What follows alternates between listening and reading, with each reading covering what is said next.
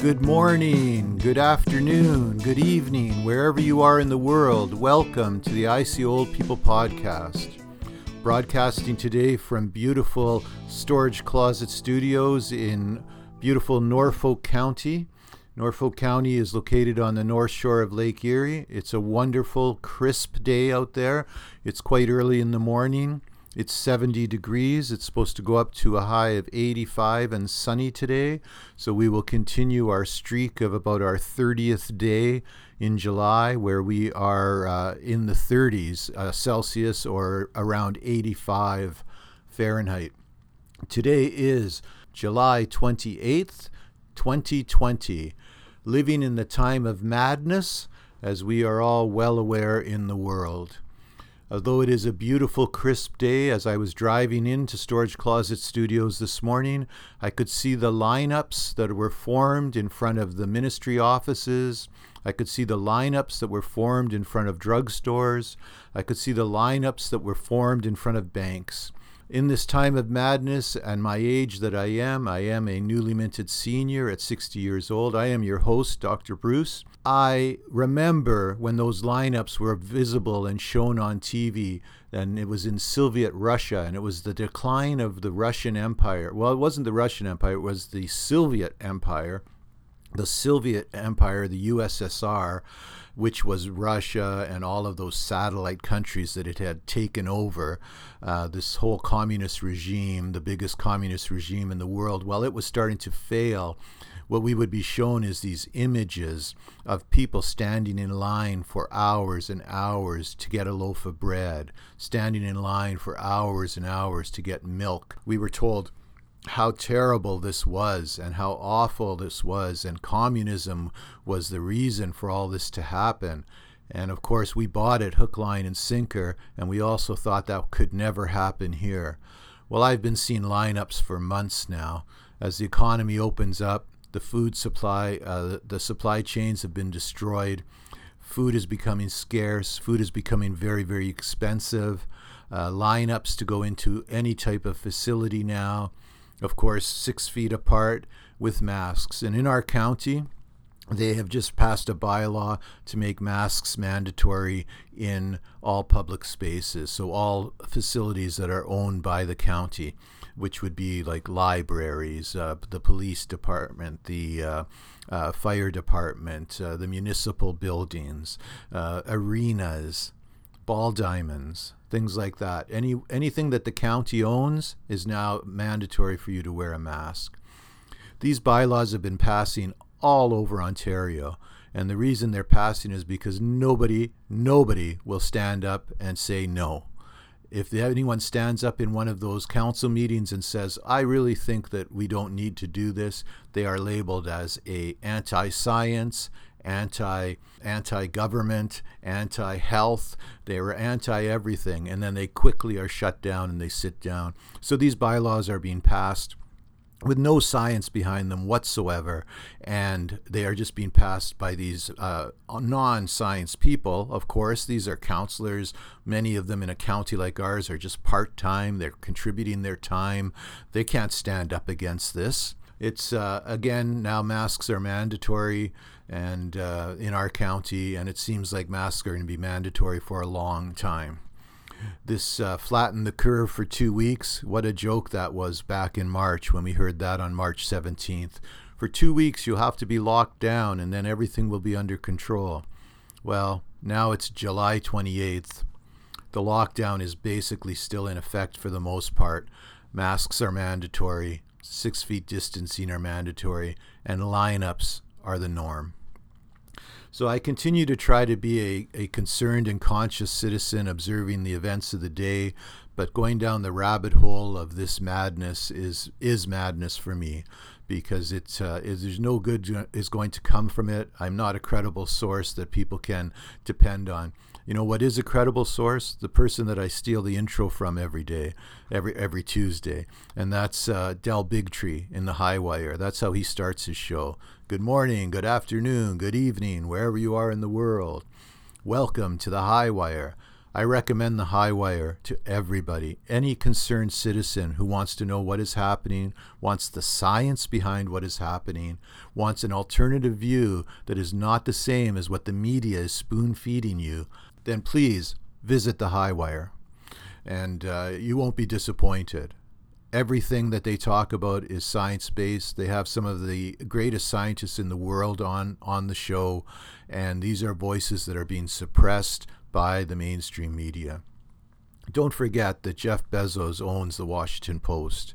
The New York Times is is is in is in control of the far left. So there's no way that anything is coming out of the media right now that is not biased. That's it. I'm going to get off that topic right away because I get into it and I just get angry and I just get upset.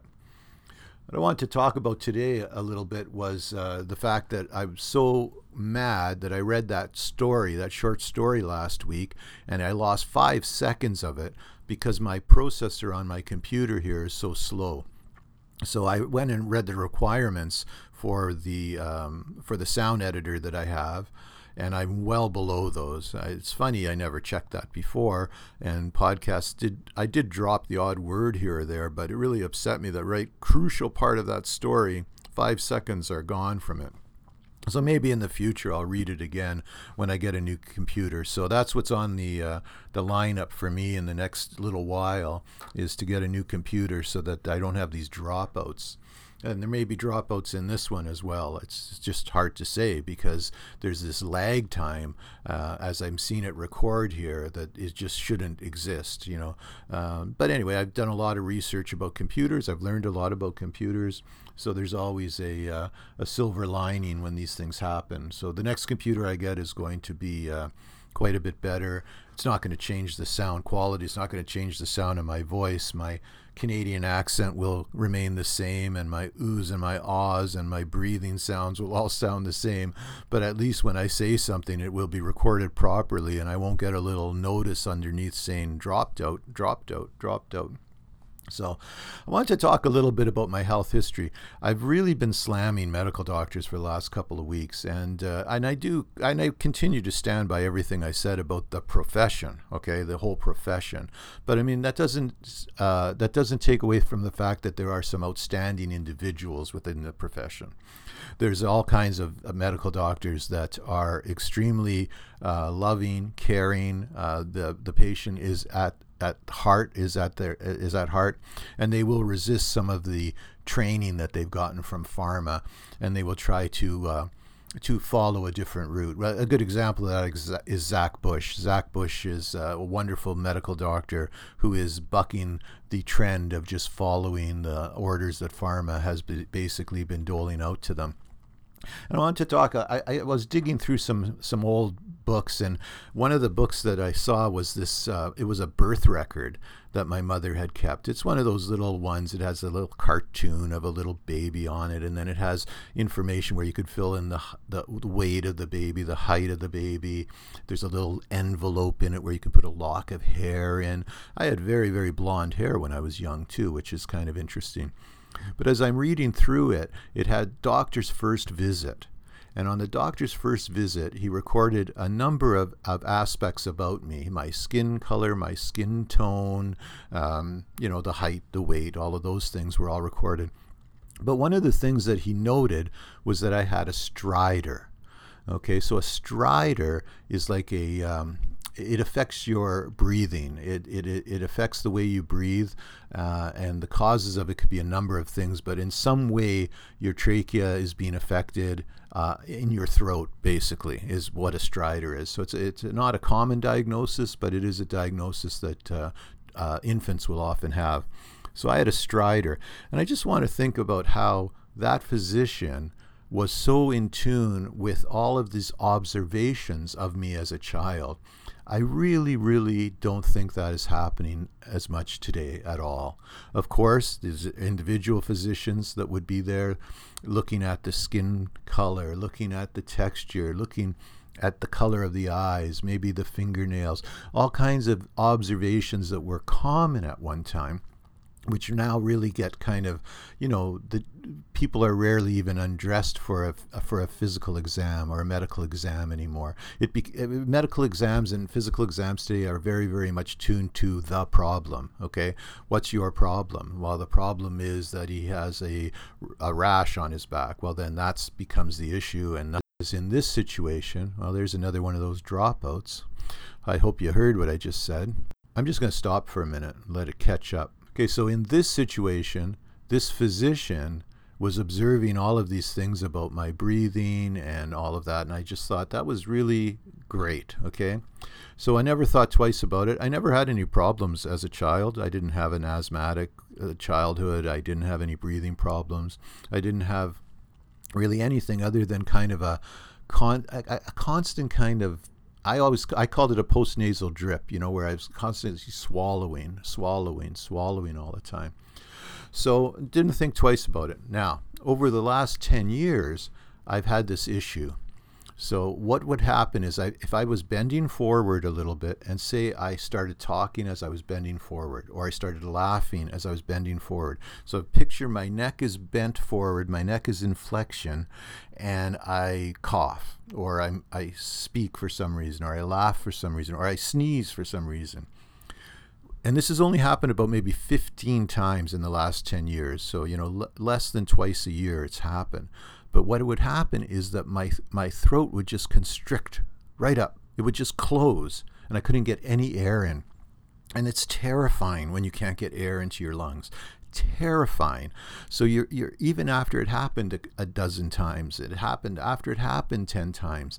It was it's still terrifying. And I know that if I could just relax my throat, then I could start to breathe again.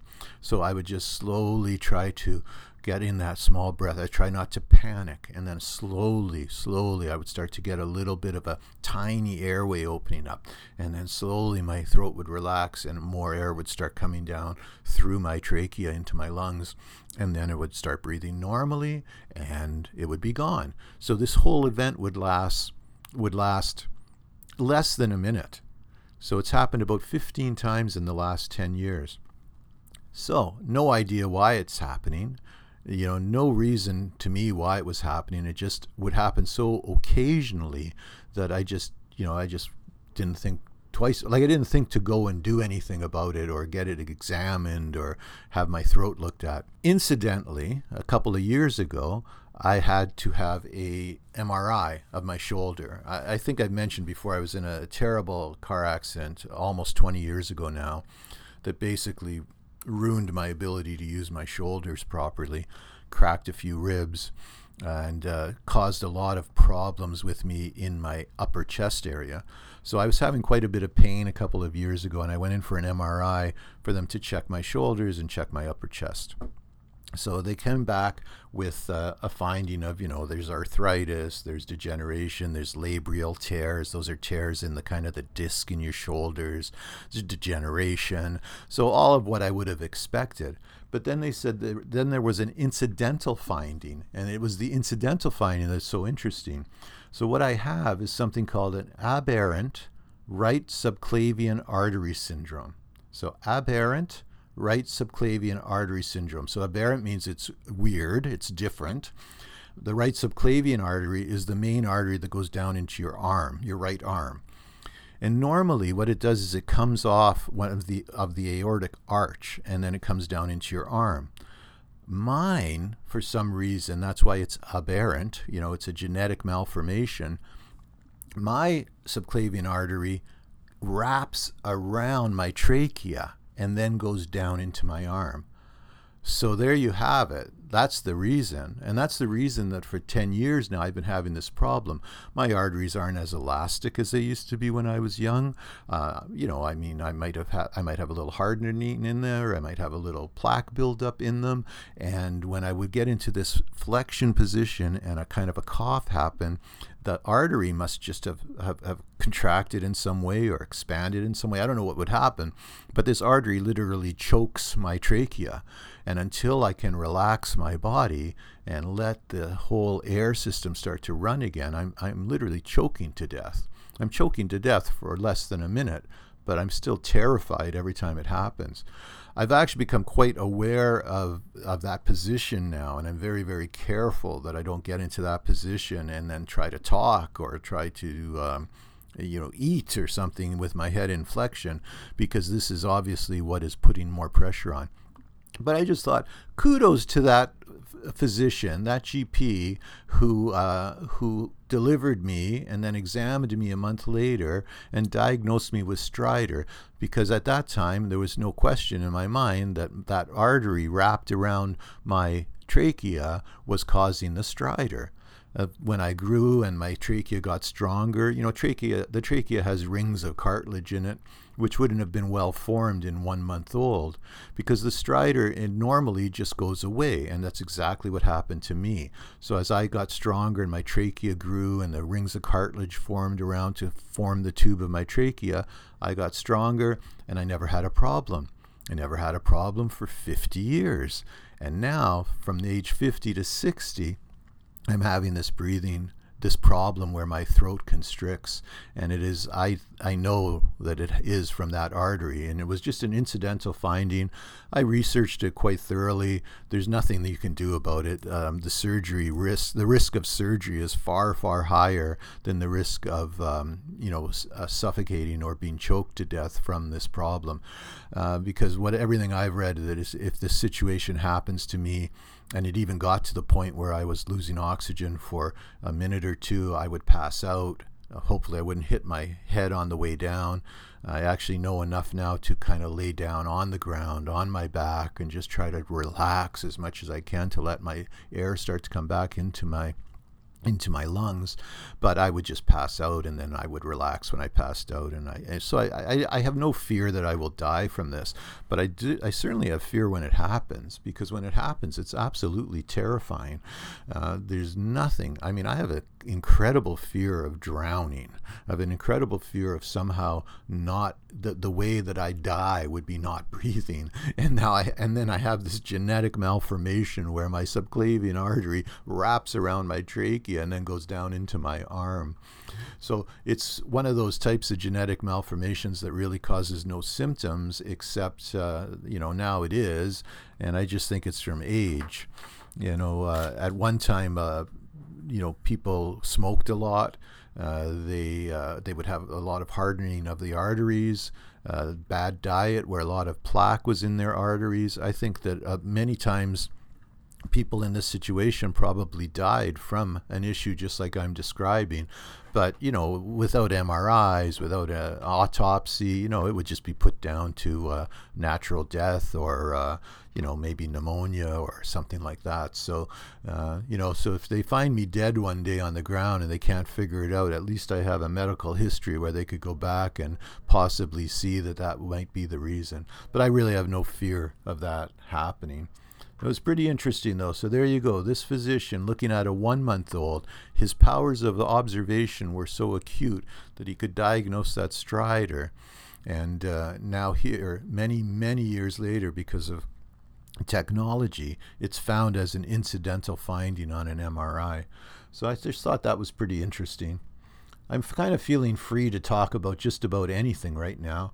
I uh, when I went off social media, I really my viewership or my uh, listenership really dropped. So I guess I realize now that it's pretty important to do social media, but I'm still not going to. So I'm going to continue to let this podcast grow organically, or I'm going to just let it stay right where it is. I'm really sad that I, I lost almost all of my listenership from Idaho. I had a real base happening in Idaho.